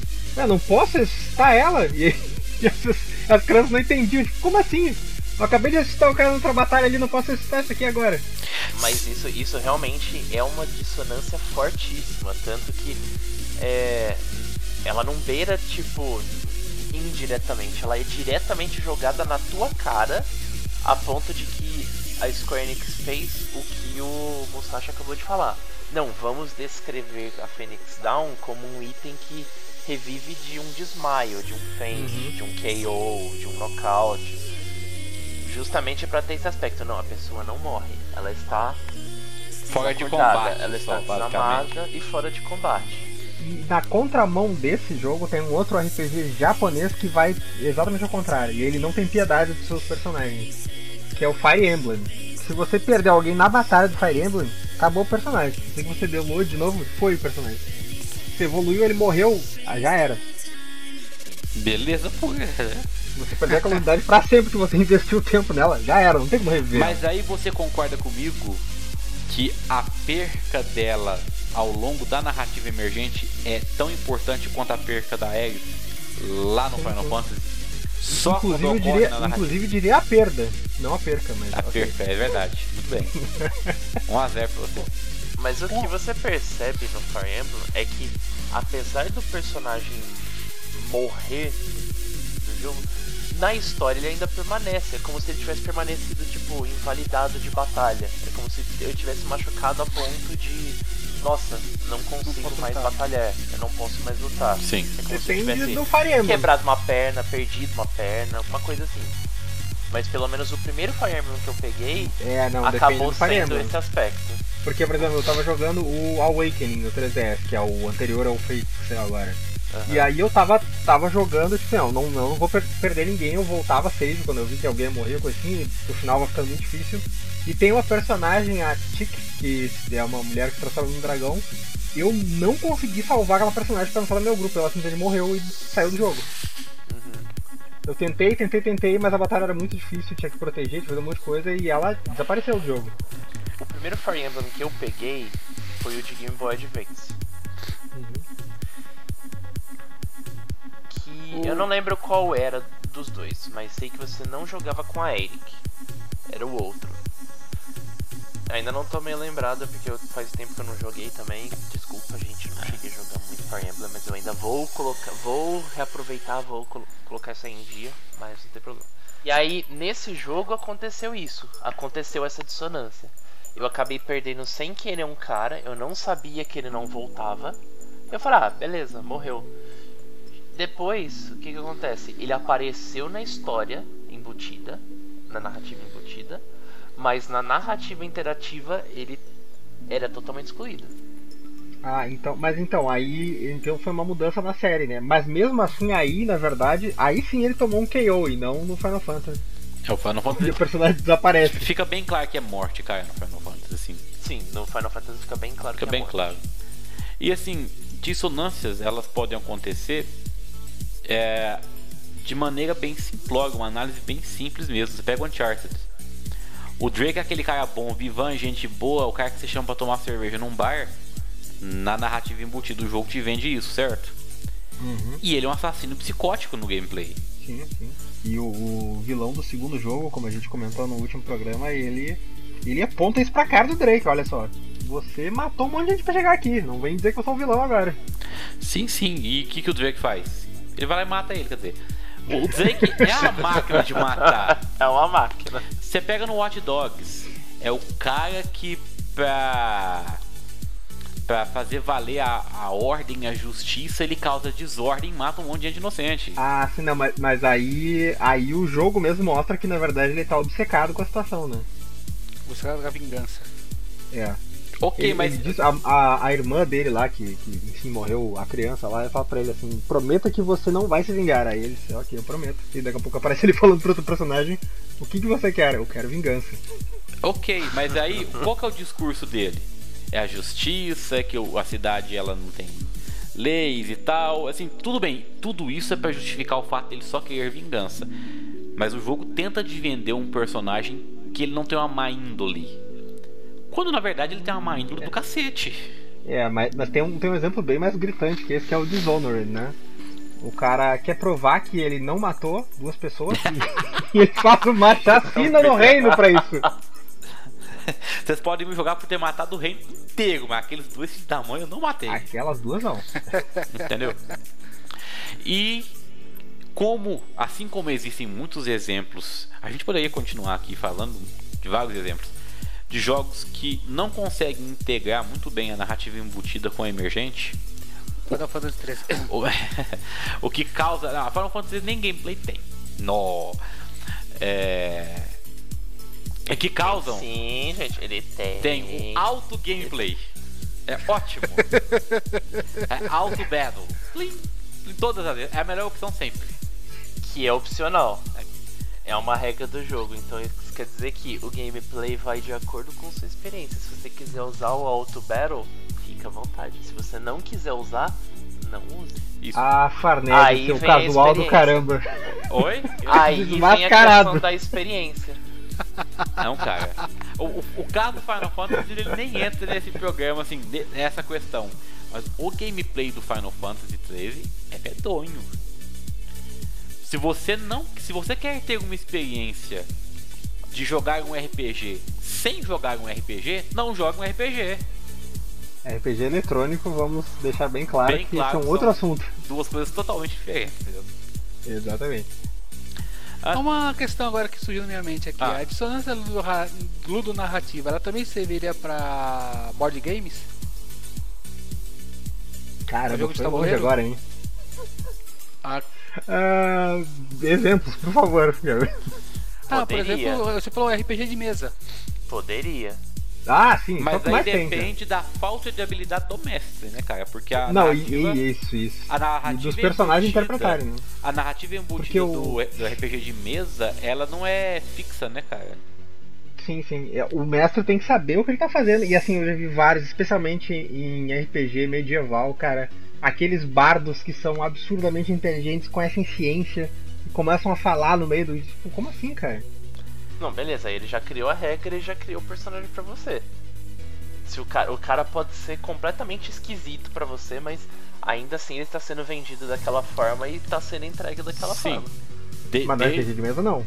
O mestre tem que, tem, que, tem que controlar isso aí. Se o cara começar a ser mega inteligente, coisa, ele tá jogando com um bárbaro burro que tem, mas é pra, mas tem aí... bônus de ataque frenesi, não bate com o que ele tá com a ficha dele. Ok, mas aí cada decisão de um RPG de tabuleiro tem o dadinho, então se o bardo quiser falar uma coisa muito científica, o mestre tem que falar, joga o seu dadinho pra ver se seu cérebro aguenta. Você precisa tirar 28 em 12, então você não vai conseguir. É. É, eu era jogador de vampiro, então, então dados não servem pra muita coisa. Sim, mas é um é outro assunto. Mas diga assim, a, até, pode, até poderia existir, mas no caso do RPG de mesa, a narrativa embutida ela não é exatamente fixa. O mestre uhum. vai modulando a história ao bel prazer. Então é meio difícil acontecer. De qualquer maneira, sim, ele se estende a qualquer tipo de jogo. É... Qualquer tipo de atividade lúdica sim. que é considerada um jogo pode ter dissociação, é, dissonância ludonarrativa. Sim, é, nos games é mais fácil isso acontecer e fica claro quando acontece, porque a narrativa embutida ela não pode ser alterada. Uma Exato. vez que ela esteja lá, ela está lá para sempre daquela mesma maneira. Mas entender um pouco de dissonância ludonarrativa, entender um pouco de como é que funciona a narrativa nos games, ela. Nossa, ela. Como? Tô vendo a pauta aqui. Ah, tá. Ai, Foi apontado um detalhe ali. Já, já. É, eu vi e eu, eu gostaria de saber quem fez isso. Tava bonitinho. Tô de olho no você, uh, entender o conceito de dissonância narrativa, entender na verdade da onde surge a dissonância e tal, ela nos ajuda em, do, em duas coisas, assim, pessoalmente. A. Entender por que, que alguns jogos, em alguns momentos, causam tanta estranheza. Uhum. Por exemplo, o próprio Tomb Raider. Ok, eu já conhecia esse, um pouco desses conceitos na época, certo? Mas conversando com uh, pessoas que jogaram, alguns deles me apontaram que achou o jogo meio desconjuntado, meio desconexo, não conseguia entender o porquê. Conversando, a gente foi descobrir que era justamente por isso. A, história da embutida não conversar direito com a emergente. E no caso de Tomb Raider é discrepante. Aliás, a gente começou falando de Bioshock, né? O Bioshock Infinite é, é, tem dissonância do, narrativo até não poder mais. Eu adoro o jogo, a história é muito boa, mas não bate. Não é bate aquele tiroteio desenfreado. Prossiga. A história do, do jogo te leva por um caminho, o cara buscando a verdade, enfim, uma série de conceitos lá, conversas, teorias filosóficas. Só que o Booker mata todo mundo e ele, ele mata de formas absurdas. Ele pega aquele gancho que ele usa para correr pelos trilhos e enfia na cabeça do cara. Tiroteio. Jogou Bioshock Infinite? Sim, sim. Eu tô tentando. Eu, lembra, eu tô tentando encontrar dissonância na. Entendeu o quê? É, eu também. O cara, o cara chegou lá sem saber o porquê, naquele. Uhum. Como é? Colômbia, né? É. É, ele, ele chegou em Colômbia sem saber o porquê. Uh, ele sabe, assim, sabia o porquê, ele tinha que resgatar a menina. Uhum. É na teoria, né? O começo da história a gente acha que é só save isso. Save the cheerleader, save the world. é. Uh, ele tinha que salvar a Elizabeth. E aí ele tava achando que aquele lugar é demaisão, nossa que lindo. Aí ele vê um pessoal sendo apedrejado, ou quase sendo apedrejado, porque é um casal interracial. No meu caso eu tava fudido, a minha esposa é negra. Uh, e daí ele se vê numa situação, cara, isso daqui não é tão legal quanto parece. Ele se recusa a atacar pedras ou qualquer coisa do gênero, né? Você, você aliás, pode escolher se você quer atacar pedras ou não. Uh, e aí o pessoal fala assim: ele não é daqui, ele não segue as nossas regras, matem ele. Se querem te matar, meu irmão, você mata ele, mas você não morre. Você mata desengonçado que seja, velho. Então, assim, eu, eu, não entendo onde as duas narrativas vão se encontrar no caso da justificativa dele sair matando todo mundo, entende? Aí você pensa, ah, mas ele não teve essa questão também de ficar em choque? nunca deixou claro para ele se ele era uma pessoa despreparada comum ou não. Ah, não, não. Despreparado ele não era, até porque o final do jogo conecta com o começo, enfim. E aí... Sim. Nossa. E é muito é foda, cara. É muito foda. É. Então, esse final é poderoso, tem que admitir. Joguem Bioshock Infinite, gente, na boa. Eu preciso, e é o único dos Bioshock que eu não joguei, eu preciso. Cara, o final Sério? dele... É o único bom que você não jogou. Obrigado, eu também não o primeiro, gosto O primeiro é muito chato, cara. cara. O primeiro é genial, mas ele é muito chato. Eu posso dizer pra vocês que eu gostei mais do 2 do que do 1. Um, o 2 eu não joguei ainda. Dois. Cara, o, o, final do terceiro jogo é mind-blowing, cara. De verdade. E... Acho que só perde de final pra Fear 2. Que coisa é, vai monte. Eu não consigo lembrar o final do Fear 2, né? O que acontecia, mas eu joguei os três, né? É, posso dar o. Claro spoiler? que não.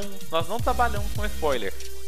Beleza. A não ser eu que acabei de falar que a, que a Ares morre no, no Final Fantasy VII. Não, mas aí, Porra. meu irmão, para. Jogo antigo pra cacete. Mas, Farnese, eu vou te, vou te perguntar então, já que houve essa, essa, essa. que eu dei essa deslizada na dissonância narrativa do Bioshock. Ah. Vou te perguntar se tem um jogo que nós dois gostamos muito e ele tem dissonância narrativa. Qual? Você sabe que jogo eu tô falando? Não. Acho que eu até já sei. Castlevania 2, Lords of Shadows, ou Lords of Shadows 2. Cara, tem uma caralhada assim, cara. É, é, é demais. É muito. Eu não, eu não vou sair. Ah, eu posso, eu posso falar algumas coisas assim, sabe? Tipo, você tá controlando o deus das trevas e tem que se transformar em um rato para se esconder de um uhum. cyborg. O cara que derrotou que te alguém muito poderoso no primeiro jogo. metralhadora, tá ligado? Não, não dá. Exato. Sim, isso é. O fato de que você fica meia hora tentando passar de uma parte bugada em stealth, porque afinal de contas você não pode lutar contra alguém que aparenta ser muito poderoso. E aí quando a pessoa te descobre, depois da game over, se for descoberto antes, mas depois você vira uma esquina e tem uma luta contra esse chefe e a luta dura 5 minutos só. É, assim, é, é, houve dissonância nesse intervalo de tempo. Ele, o cara foi vendido como um ser muito poderoso. Uhum. Você passa uma sessão de stealth chatíssima em que ele não pode Bugada viver se não é game over. Quando você você não pode pisar no chão por causa das benditas Quando você passa dessa sessão, a primeira coisa que acontece na narrativa embutida é ele te acha e ele vai te enfrentar. E ele é muito poderoso. E aí quando volta pro gameplay, ele é um idiota, ele é fraquíssimo. Mas é, entende? Muito, muitas das, das questões desengonçadas do Lord of Shadow 2, elas são desengonçadas justamente porque uma narrativa não conversa com a outra. Isso acontece demais no jogo. E aí as pessoas perguntam, isso é premeditado? Isso é planejado? Não. Principalmente porque lembre-se que a gente está falando de empresas gigantes. Então você tem, voltando lá aquele assunto de produção de games que eu tinha falado para vocês, você tem gente que trabalha na direção do jogo como, em si, como um todo, que é o produtor. Aí você tem a parte de arte, tem um diretor de arte e seus trabalhadores. Tem o, o pessoal de design de som. Tem o diretor de som e, e os seus os seus sub-empregados. Você tem a equipe de programação, você tem o diretor de programação e os seus subempregados. E não necessariamente todas as partes conversam entre si no mesmo momento. Uhum. É nesse né? caso né? que vem alguma discrepância aí para causar essa dissonância ludonarrativa. Na verdade, isso tanto não é premeditado Uh, que na minha cabeça isso é o contrário. Existem jogos que se preocupam tanto em manter uma linha narrativa embutida e narrativa emergente, manter o mesmo foco, que você para pra pensar, você percebe o quão, o quão trabalhoso isso deve ter sido, ou quão enquanto empenho as, as equipes que tratam do gameplay, que tratam da história, não tiveram ali, né? Entre si pra isso acontecer. Kingdom Hearts. Kingdom Hearts, a, a, apesar. é verdade. Apesar de da história ser uma bagunça, porque com certeza o conceito inteiro não estava pronto. Se você pegar todos os jogos, ainda que você jogue uma vez e não entenda tudo, você pega e rejoga, você vai começar a olhar todos os pontinhos conectados de um jogo para outro, passando muitos anos aí Possivelmente a história do jogo, de todos esses. Não lembro quantos jogos, acho que foram sete. Todos esses jogos que saíram, possivelmente elas já estavam todas prontas. O, o Tetsuya Nomura possivelmente ele deve ter pego e falado: Vou pegar esse pedaço, vou criar um jogo em cima desse pedaço. Depois eu vou pegar esse outro pedaço e fazer um outro projeto em cima desse pedaço linkando com o outro. Eu não acredito nisso nem. Eu não acredito nisso nem fudendo. Aquilo é um, uma macarronada de história, cara. Cara, eu, na, pra mim, eu, eu, até eu até compreendo que o core do primeiro e do segundo jogo já existia. Mas eles pensaram, cara, isso tá vendendo pra caralho. E daí eles é. começaram é. a. Sim, isso daí. Virou. Tanto... Aquilo virou Mas a aí... de retalho em dado momento. E aí eles foram tentando costurar. Mas... Aí chegamos ao ponto você, se você jogar todos esses jogos, você vai perceber qual deles é a coxa de retalho ah, não, e sim. qual deles é a história principal. Fica bem claro. Não necessariamente é só jogo. É... Não necessariamente é só o jogo portátil ou de console, não importa, porque tem jogo ali no meio que tá em um, tá em outro e ainda tá no, nesse pedação gigante. Só que o próprio Tetsuya Nomura já falou, esse Kingdom Hearts 3 que vai sair agora, ele é o último que conta a saga de Xehanort. Ou seja, vai ter mais Kingdom Hearts? Vai. Só que a história vai ser completamente diferente. E isso já vai dar uma, um bom tempo para ele pegar e criar uma história quase parecida nesse nível. Money, uma money, puta money, história gigante com uma... Nem que seja 15 jogos, né? Tem uma puta história gigante de não sei quantos milhões de páginas que ele vai pegar um pedaço dela e ir contando em cada jogo. E, tudo fazendo sentido. Ah, assim espero. É, não, não, não acredito nisso, né? Os japoneses estão começando a aprender a mentir, desenvolvedores, eles estão Vamos longe. esperar, né? Vamos esperar, vamos ver como é que vai então sair mesmo. isso daí. Mas é o que a gente espera, não o que vai sair. Sim. Depois que o desenvolvedor teve a cara de pau de me dizer que Dragon Quest Heroes era RPG e não era Musou. É, maninho, tá foda. Aquilo é um Musou, sim, na boa. Pé que nós fugimos totalmente da porra da assunto agora. Não, então vamos falar da, da, da história narrativa. do Kingdom Hearts, né? Da narrativa que é maluca pra caramba. Não, não, não. Então, é, essa que esse foi um exemplo que a gente considerou que as equipes estavam realmente alinhadas, né? empenhadas né? e unidas, alinhadas, falou. Ah, não. não tava Aliás, tem um, tem um outro estúdio que faz tava. isso muito bem, que fez inclusive com a trilha sonora, apesar de existirem alguns problemas no jogo em si que é a Naughty Dog com The Last of Us, né? Que até a trilha, e aí fugindo bem do assunto mesmo, mas é, que até a trilha sonora foi pensada para encaixar certinho nas cenas. Não, mas aí já não é a questão narrativa, né? Não, não é. A, a questão é do The Last of Us, cara, que eu achei incrível é porque é o seguinte. É porque esse tipo de jogo, ele basicamente tem o herói, certo? Uhum. Ele é bem focado no personagem só. Ah, e aí existe lá toda a teoria da jornada do herói, lá do o herói de mil faces, né? É, o, a, a, a, teoria, a, chama mesmo a, a jornada do herói. É basicamente a narrativa sobre como o herói se torna um herói. Uh, no caso de The Last of Us, a questão que mais me, me atrai nele na, no assunto narrativa é o como cada um dos personagens daquela história refletem muito bem o mundo como ele está. O que inclui o Joel. Porque seria uhum. muito fácil errar na mão no Joel, como erraram a mão no Drake. Inclusive, muito fácil errar o final que as pessoas querem, que não é o final certo. O final certo está no jogo. Aquele final isso. é brilhante dentro da narrativa. Final, do jogo. ele ele é para incomodar sim. É mas brilhante. ele faz todo sentido. O Joel, ele ele é basicamente ele mesmo do começo ao fim e ele é um exato retrato do que o mundo se transformou. Exatamente. É, é, é um jogo em que você vê que a narrativa embutida e emergente elas têm um, uma comunicação única, cara. Sim. E te... Aliás, Aliás, o narrador do Telecine é muito melhor que o Troy Baker na versão brasileira, hein? Só digo isso. Boa. Tem outros jogos, cara. Por exemplo, tem um sandbox, apesar de eu não gostar muito do jogo, que ele é genial com relação à narrativa, que é o GTA. O GTA, ele te dá liberdade para você fazer virtualmente o que você quiser, tocar o terror, mas foda-se, você não é um herói você não. é um vilão, você é um, um ser desprezível.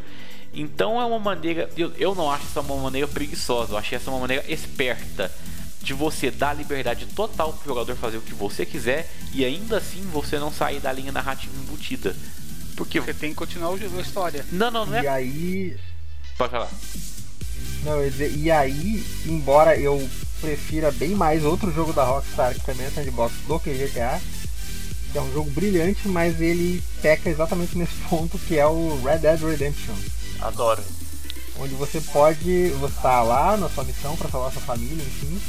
Você é um, claramente um herói, um herói reformado, alguém foi um vilão, mas você pode tocar o terror como se fosse a coisa mais natural do mundo. Volta a cutscene, você é bonzinho, tá tudo certo. Sim, é basicamente a história do Drake. Uhum. É um cara gente boa e tal, mas o que você pode fazer com ele no jogo não condiz com aquilo que o jogo tá te contando Era, que ele mas é. Mas é que no Red Dead Redemption você pode pegar uma mulher, amordaçar ela, botar na linha do trem, fazer ela morrer ali e voltar a cutscene, cara John Marston tá tudo bem. É. John Marston é bonzinho, é. quer salvar essa família. É, confesso que eu não joguei esse jogo ainda, vergonhoso. É, é tipo é tipo o cara que é casado, e aí o cara é só pela família, mas o cara pega traveco de noite. Ah! É dissonância do narrativo da família. Ah. Que exemplo, que exemplo. Exemplo super atual, cara, demais. Ah, e tem alguns jogos que tratam de maneira toda particular a narrativa e você basicamente não consegue separar a narrativa embutida da emergente. Como melhor exemplo disso para mim, uh, tá aí o Journey. O Journey não tem basicamente uma linha de diálogo em cutscene, ele não tem um momento de entrega de história que não seja enquanto narrativa emergente. É, você tem ali uma história por trás daquilo que você vai descobrindo ao longo do jogo, certo? Mas as duas narrativas elas são basicamente uma só. Não são uma só porque você consegue distinguir depois que você termina o jogo. Mas a maneira com que ela é contada, ela é muito bem contada nesse sentido. E outro exemplo legal é o Shadow of Colossus, que eu ia falar desse jogo. Ele tem pouquíssima história em cutscene. A história vai sendo contada basicamente à medida que o jogo segue. E tanto no Journey quanto no Shadow of Colossus, o final da história é plot twist, né? É bem uau, blow, mind blowing é. assim. É. E você entende que é um mind blowing, você entende que é um plot twist. E se tem um plot twist, tinha narrativa embutida. Entretanto, você não consegue separar uma coisa da outra até que você pare para pensar no jogo como um todo, quando você termina ele. Shadow of the Colossus é interessante porque as pessoas percebem o que está acontecendo em momentos diferentes, né? Sim. Dependendo, o jogo te dá todos os sinais ali, tá? Do, do básico, pelo menos, né? Mas você demora às vezes para entender o que está acontecendo exatamente. Quando você rejoga o jogo, você consegue, começa a notar, olha só, lá no começo já estava mostrando isso e isso. É verdade. E aí, aí eu paro para pensar nesse, nesses dois exemplos de jogos que trabalharam muito bem em narrativa, né? Então compreender um pouco melhor de narrativa a, e por consequência a teoria do que é a dissonância ludonarrativa a, pode nos ajudar a compreender melhor aquilo que o pessoal sempre fala que o jogo é arte ou o jogo é basicamente um, a, uma representação artística e tal. Narrativa é um ponto central para você de, de repente começar a compreender o porquê o jogo te traz essa sensação e o como desenvolver um jogo que traga essa sensação ao jogador. Te dá a ideia, né, de, de, de ou esses jogos, eu até coloco o Ico também nesse meio, é, são jogos que tentaram, assim, foram os primeiros, vamos dizer assim, que fizeram sucesso de trazer mais emoção, né? A pessoa ela se entregar ao jogo de uma maneira que ela se emocione junto com o jogo essa é, é, talvez essa possa ser a grande diferença de muita gente falar, não, esse é o clássico que todo mundo deveria jogar.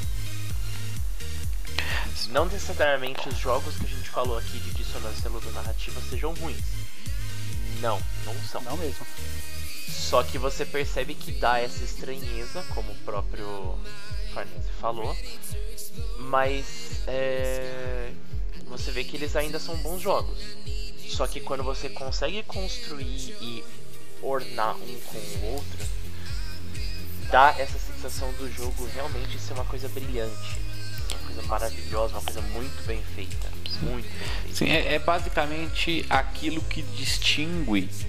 Eu vou falar os jogos daqui a pouco, mas que distingue dois jogos que são basicamente jogos de tiro em terceira pessoa uh, feitos pela mesma produtora, mas que parecem jogos tão diferentes quando você coloca um do lado do outro, que é o Uncharted do The Last of Us, cara.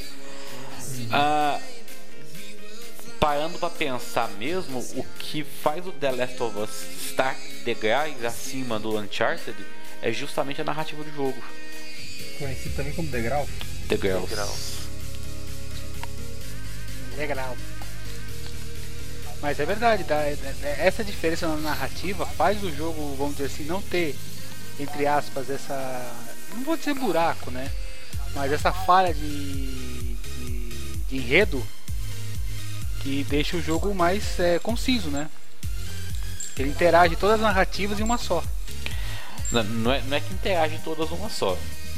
É que as duas falam uma mesma língua. É. Porque se você tratar um jogo como. É, só com uma linha narrativa, você acaba não tendo um jogo, né? Tipo assim, sei lá, o pessoal reclama muito aí do The Order, por exemplo, que ele quase não tem gameplay. O jogo realmente quase não tem gameplay, ele é basicamente um filme com alguma interação, e é por conta disso. A equipe de produção basicamente ignorou a narrativa emergente. Nada que você faz na narrativa emergente tem sentido e tem valor. Tá tudo contado em cutscene. Eu pensei que Metal Gear era assim. Metal Gear tem muita cutscene. Metal Gear tem muita cutscene, mas você cria sua própria história também. A maneira como você passa passa aquelas, aquelas sessões que o jogo te, te, te traz, né? De inimigo, se você mata o inimigo, se você só o silencia, se você vai jogar como se fosse o Rambo, se você vai jogar de maneira stealth. Ah, então assim, você também cria a sua história dentro do jogo. É porque ele realmente o Kojima ele aposta muito em narrativa embutida, mas ele não esquece a emergente. Tem essa questão mesmo, de você tentar. É, você, não, você não consegue tirar um e deixar só o outro. Porque se você tirar a narrativa, no caso de, é, narrativa interativa, basicamente você está tirando a agência do, do, do jogador. Ou seja, não tem jogo. Não é jogo. Essa que é a diferença de um filme para um jogo. É a questão de você dar a agência para outra pessoa, para um, um, usuário, para um leitor, para um alguém que está consumindo aquela mídia. Então, se você está tirando a narrativa, você está tirando o jogo. Você está transformando em um filme. É, você até consegue criar um jogo sem uma narrativa embutida. Sim. Mas você. O contrário é possível. Mas você não consegue criar um jogo sem a narrativa emergente. A narrativa emergente é justamente o que faz de um jogo um jogo. Um jogo. Exatamente. Nem sei um filme. Ou aqueles benditos jogos japoneses que são uma gráfica nova. Uma gráfica nova não, uma novel. Né? É, você concorda comigo que não é um jogo? Concordo. não é? Já diz o nome, é um novel. É basicamente é. uma HQ eletrônica.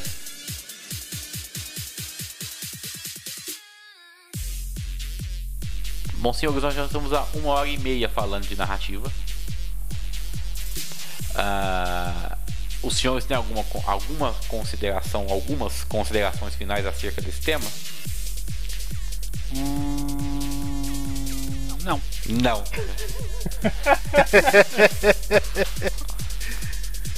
Eu acho que os jogos em si, é, isso mostra como a evolução do jogo veio do, desde os 8, 16 bits, desde as gerações passadas. Eles veio evoluindo isso, a narrativa. Só que tem esses casos de dissonâncias. Porque é uma coisa que você vai criando uma narrativa cada vez maior, cada vez maior, cada vez maior. Amarrar tudo isso, muitas vezes, você pode criar essas falhas de conceitos dentro do jogo. Isso pode acontecer, mas não, como o Choco disse, isso não quer dizer que o jogo é ruim. Aí vai a avaliação de cada jogador, como ele interage a aquele jogo. Um jogo que eu posso achar ótimo, você pode achar ruim, e vice-versa. Eu, eu notei que existe uma dissonância narrativa num jogo de corrida, eu não tinha me dado conta disso até agora. Conte-me mais sobre isso. É, claro, já notou, Gran Turismo é um jogo de corrida, certo? Ah. Você, você se predispõe a ter velocidade. Você não tem velocidade no jogo, só é dissonância narrativa? ah, cara. A, a, a, o Musashi é uma pessoa que chama Mario de Kart Turismo, jogo de corrida simulativo, né? de simulação. A premissa de um jogo então. de corrida não é necessária, no caso não do, do, do jogo de corrida em si, mas do Gran Turismo. A premissa dele não é um, ser um jogo de simulação? Sim.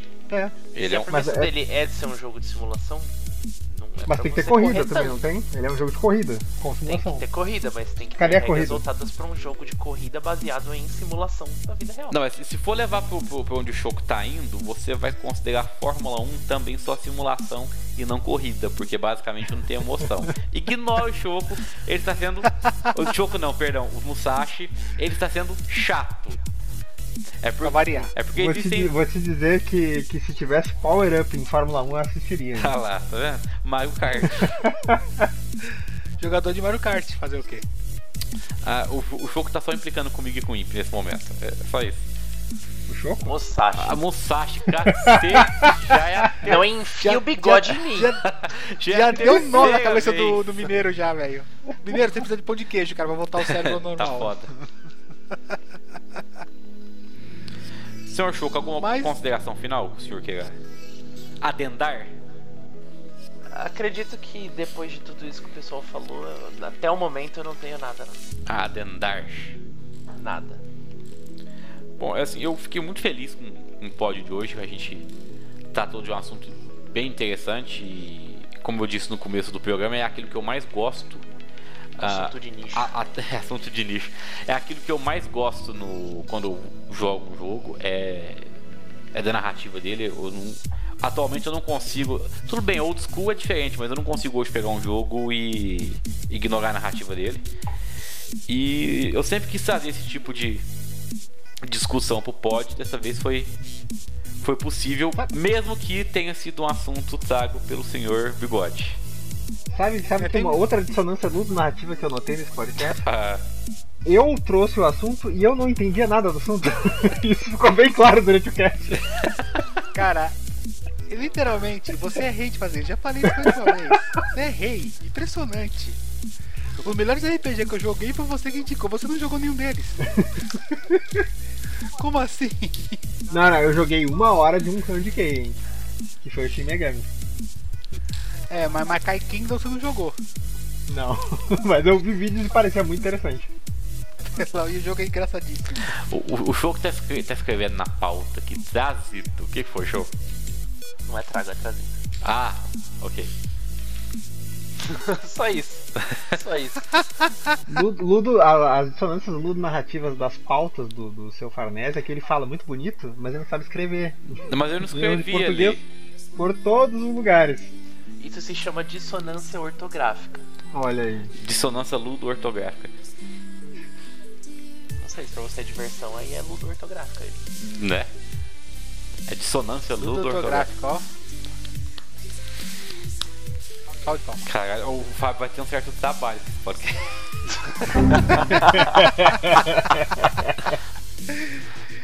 Mas aí, com certeza ele vai, ele vai gostar de fazer. Vai, vai. no, ah, o Musashi, eu quero saber dele. Agora você deu a ideia. Você entendeu? Cara, mais ou menos. Eu, é, Seus eu conceitos, fi- o seu- as suas considerações finais sobre o assunto. Que... Ah, não, minhas considerações finais foram sobre o Gran Turismo. É, eu- não existem considerações finais do Musashi. Ponto. Bom, as, as eu configurações. tentei. a- as configurações, olha só. As, joguem, se você quer saber sobre dissonância narrativa, na verdade não é uma dissonância narrativa, mas o jogo vai te confundir com isso. E eu acabei de esquecer o nome do jogo, eu tava pensando nele o podcast inteiro. Olha, olha só que bonito. Um jogo que eu lembrei foi o Third. Isso se chama maldição. 13, né? Que é o 13. É aquele Ah. jogo tipo de quadrinhos. Ah, sim, FPS. Isso. O que, que tem ele? Ele tem uma narração muito doida. A narração dele e o jogo não se combinam, cara. É uma coisa meio bizarra aquilo. Olha, eu acho que não fui só eu que não entendi o podcast. tá foda. Não, não, eu tô falando assim, a parte da narrativa do jogo, ela, é, ela não te dá a ideia do personagem. E, o- e a parte da, da- da narrativa do, embutida no jogo, ela leva uma linha, só que você jogando é uma linha completamente diferente. Não dá pra entender muito bem uma coisa com a outra. O jogo que eu estava. jogo? O jogo que eu estava tentando lembrar, que você se confundir com narrativa, na verdade você vai esperando uma coisa e na verdade não é bem aquilo. É Spec Ops The Line. Joguem, joguem esse jogo que é muito bom. É muito bom mesmo. Tá todos os finais. É, tem, tem, tem uns finais ali. Puta que pariu. Ixi. Mais um pra minha listinha. Bom, como informado no, no podcast anterior, lá do, do- sobre o Uncharted, nós mudamos nossas redes sociais, né? Meios para contato. Senhor Imp, onde é que o Fúria e algum outro ouvinte pode nos encontrar? No Facebook, Champcast. Ou no Twitter, arroba Champcast. Ou no Instagram, arroba Champcast. Tem Instagram que. Cha- Champ ou Champs? Champscast. Champscast. Ele Champs sabe. com Z, lembrando sempre. Se você está ouvindo, você provavelmente já sabe disso, né? É. Ah, o, até o momento dessa gravação não tem nada no Instagram ainda, mas. Eu não sei nem como é que usa esse bicho. Ah lá, tá difícil. Você tá vendo como é que eu tenho aqui? Mas nós vamos populá-lo eventualmente. Mas, mas, mas estamos ativos ali no Facebook, hein? Estamos postando, eu e o Farnese estamos postando coisas, né? Sim, sim. Assim que o primeiro podcast sair, eles vão saber que ele existe e aí já tem conteúdo lá, tá ligado? Uhum. Inclusive Com eu certeza. passando vergonha na demo do Niola. e quando você ouvir já vai ter saído, saído do ar a, a, demo, mas o vídeo tá lá. O vídeo tá lá. Se pau jogo lá já saiu, mas não, é pra tanto também. Ah, tá antes, antes, antes, antes. Bom, senhores, então é isso aí. Até a próxima. Senhor Choco, senhor Musashi, senhor Imp. Uh, mais. A gente ia instaurar ali a regra de sempre mencionar qual o assunto do próximo pod, mas é verdade que a gente não sabe, então não, é melhor não fazer isso, isso é uma armadilha do podcast. Enorme. Você faz, aí se não dá certo, é, aí fica aquele é, negócio gravado. A gente perde a liberdade. Exato, a, liberdade. aguarde e confia, surpresa. Exato. Falou, pessoal. Até a próxima. Fala eu. Falou, pessoas. Faz o aí, Rafael. Uau. Não, faz igual homem. Vash.